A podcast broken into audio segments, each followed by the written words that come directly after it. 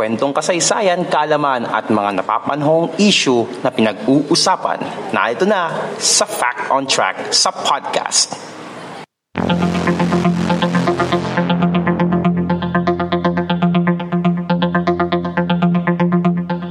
Fact on Track sa podcast.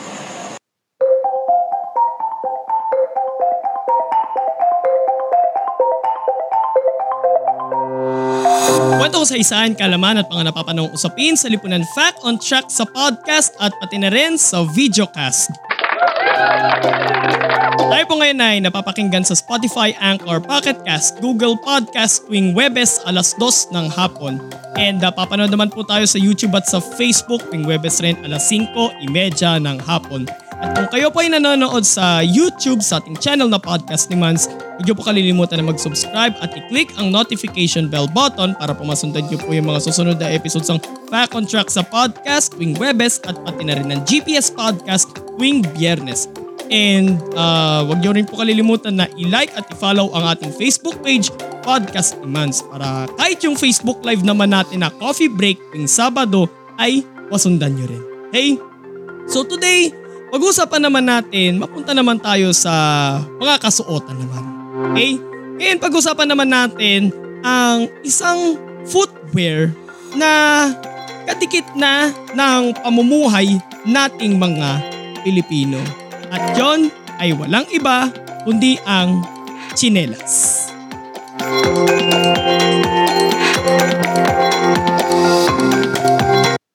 Mga impormasyon na dapat mong malaman ating pag-usapan dito sa Fact on Track sa podcast.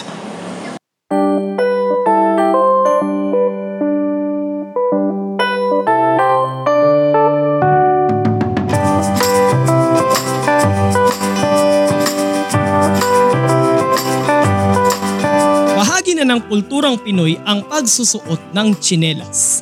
Nasa loob man o labas ng bahay tuwing mamimili o mawamasyal. Minsan ay ginagamit pantira sa lata sa larong tumbang preso. Minsan rin ay pampatay sa mga peste sa bahay tulad ng ipis o kung pasaway ka naman, ito ang ipangpapalo sa iyo. Dahil sa mga ito, naging bahagi na ng kulturang panlipunan ng mga Pilipino ang footwear na ito.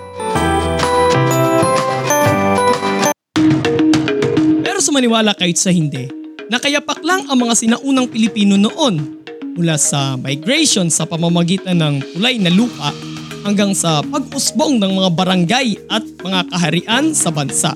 Maski ang mga maharlika noon ay wala ring mga suot sa paa sa kabila ng kanilang magagarang kasuotan. Apat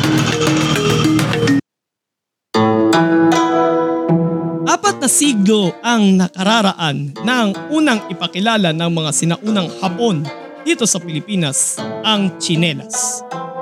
Bago rin dumating ang mga Kastila sa bansa, nakikipagkalakalan na rin noon sa mga Pilipino ang mga Hapon. Pagdating ng 1600s, higit sa 3,000 mga Hapon ang lumikas papunta dito sa bansa na ang karamihan ay tumakas mula sa Japan dahil sa pang-uusig ng Tokugawa Shogunate sa mga Hapon na tumanggap sa pananampalatayang Kristiyano. Dito ay nagtatag ang mga Hapon ng kani-kanilang mga komunidad sa Maynila, Ilocos, sa ilang bahagi ng Visayas at sa Davao. Sa Japan, Zori ang tawag sa kanilang footwear. Pero pagdating naman dito sa Pilipinas, tinawag naman itong chinelas na binaybay mula sa salitang Kastila na chinelas with the CH. Pero yung sa atin naman ay TS. Sa Japan pa rin, may iba't ibang klase ng zori na naaayon sa lagay ng panahon sa kanilang bansa.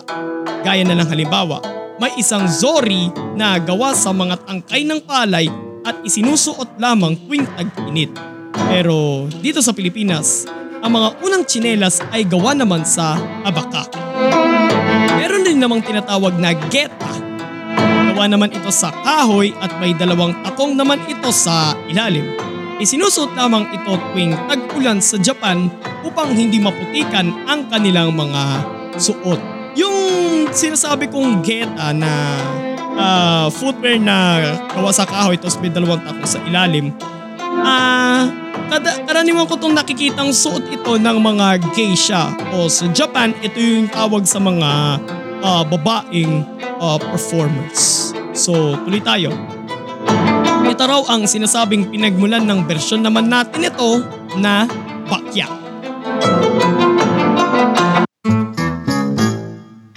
Pagpasok naman ng mga Kastila sa bansa, hindi na nila pinapayagan ang mga katutubo noon na magsuot ng kanilang mga sinaunang kasuotan.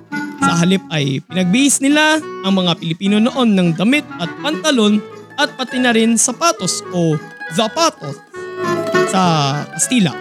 Kalaunan ay naging tanda ang tsinelas at sapatos ng antas sa lipunan. Ayon sa Yuchenko Museum, mga mahihirap lamang ang nagsusuot noon ng bakya habang sinusuot naman ng mga nasa middle class o kung tawagin ay mga ilustrado ang tsinelas. Pero ang sapatos ay sinusuot lamang ng mga insulares, peninsulares at mga edukadong mestisong Kastila. Quizmans, ano ang pagkakaiba ng insulares at peninsulares? Sino ba itong mga to? Simple lang. Pareho sila mga Kastila. Pero ang pagkakaiba lang kapag sinabi mong peninsulares, ito ang mga Kastila na ipinanganak sa bansang Espanya. Ang mga insulares naman ay ang mga Kastilang ipinanganak dito mismo sa Pilipinas.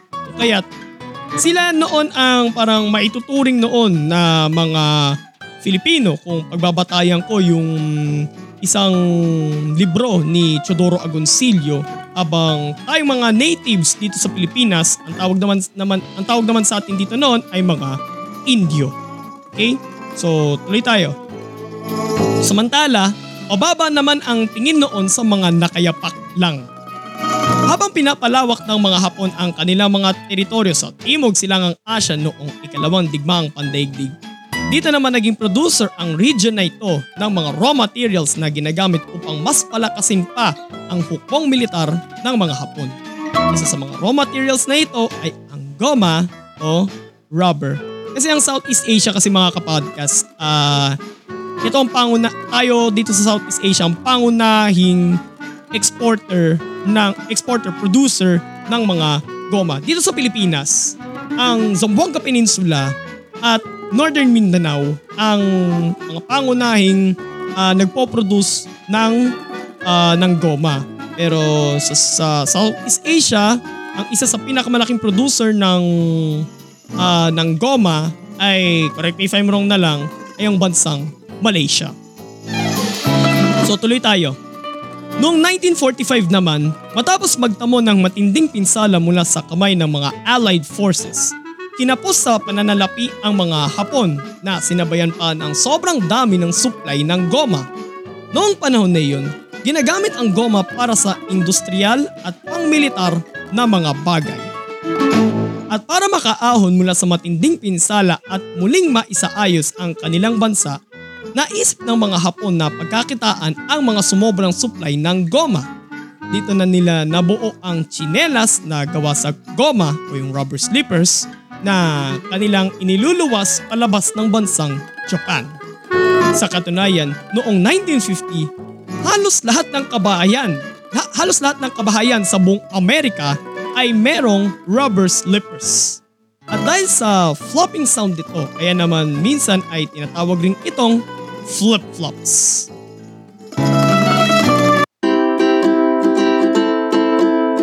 Sa pagkakabuo at pagkakadisenyo ng rubber slippers, pinapakita nito ang kultura ng mga Hapon ng pagiging minimalist.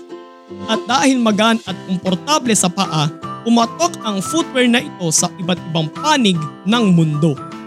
Dito sa Pilipinas, pinapakita ng chinelas ang pagiging simple at may kababaang loob tayong mga Pinoy.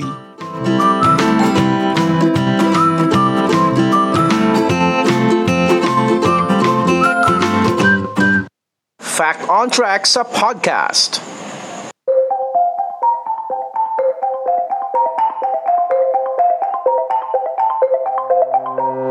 May isa pa akong uh, nabasa. Alam niyo ba mga kapodcast na yung uh, hindi ko talaga kasi ugali na sinisimulan ko sa alam niyo ba eh.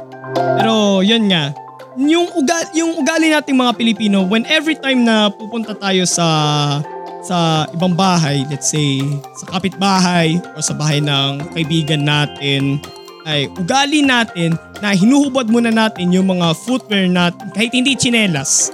Uh, hinubad natin yung footwear natin bago tayo pumasok sa kanilang bahay. At ang ugali na yun ay impluensya rin yan ng mga Hapon. Kasi parang ang ibig sabihin nito, parang para ma-ano nila, ma-observe nila yung cleanliness sa kanilang mga bahay. Parang, parang parehas lang din yung purpose kung bakit naguhubad sila ng footwear nila bago pumasok ng bahay. Pero ang kinaibahan lang, uh, sa Japan, parang isang malaking tabu sa kanila yung papasok ka pa rin ng may suot ka pa sa paa. Okay? Kasi sa Japan kasi, uh, kung kakain sila, yung dining table nila is nakalapag. Okay? Kung tayo dito sa Pilipinas is meron tayong uh, lamesa mismo tapos nakaupo tayong makain, naka-elevate. Hindi naman yung literal na ano, sobrang kasi parang ano, meron tayong uh, mataas na upuan na katulad itong inuupuan ko. Now, uh, kaya nasa lapag lang kumakain ng mga hapon. So parang uh, ang ibig sabihin kapag uh, pumasok ka sa bahay na, na may suot ka pa sa paa, parang ibig sabihin na daw nun, parang pinapatong mo raw, nilalagay mo raw yung paa mo sa lamesa. And parang sa kanila, it's a taboo. Ba? Pero kung babalikan niyo yung sinabi ko kanina na ang chinelas nating mga Pilipino ay impluensya ng mga Hapon, eh, tanongin niyo ko, Mans, sino ba yung mga Hapon na sinasabi mo at sino yung mga Hapon na nanakop sa atin noong World War II. Uh, ah, bukod kasi sa mga Chinese, Indians, Arabs, uh, isa rin itong mga Hapon sa mga nagpunta dito sa Pilipinas para makipagkalakalan bago dumating ang mga Westerners, bago pa dumating yung mga Kastila. Okay? At yung mga Hapon naman na nanakop sa atin noong World War II is parang naging produkto yata ito ng binuo nila noon na Meiji Restoration doon sa Japan na parang papunta na sa pag-upgrade ng kanilang bansa papunta sa pagiging imperyo. So magsisimula lang yan sa Sino-Japanese War, sa Russo-Japanese War, and then papunta sa World War II. Okay? Parang pinapakita na nila na uh, malakas na kaming bansa. Meron kaming sapat na bilang na mga uh, hukbong militar, kung kaya uh, nanakop sila sa bahaging ito ng ng Asia Pasipiko. Kumbaga, kung kaya nung World War II parang naging kalebel na rin nila noon ang Germany at ang Italy na kapwa mga Axis allies. So kung nagustuhan niyo po yung episode natin ngayon mga kapodcast, like, comment, share, and subscribe sa ating YouTube channel ng Podcast ni Mans and don't forget to click the notification bell button And kung nanonood naman po kayo sa ating Facebook page, The Podcast ni Mans, huwag niyo pong kalilimutan na mag-like at i-follow ang ating page. And sundan nyo rin po Fact on Track sa podcast at GPS Podcast sa Spotify, Anchor, Pocket Cast, Google Podcast at para lang to sa GPS Podcast sa Apple Podcast. And sundan nyo rin po ako sa aking mga social media accounts sa Twitter, sa Instagram, sa Laika at sa TikTok.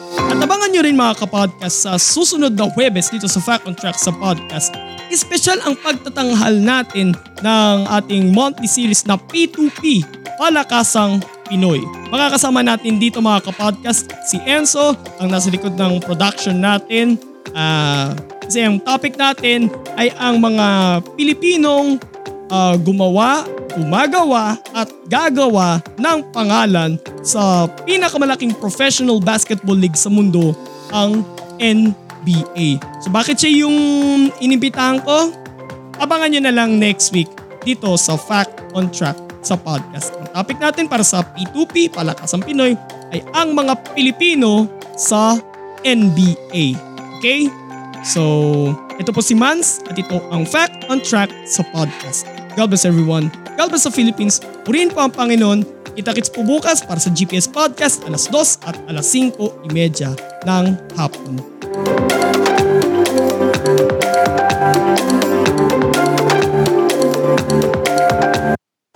On Track sa podcast.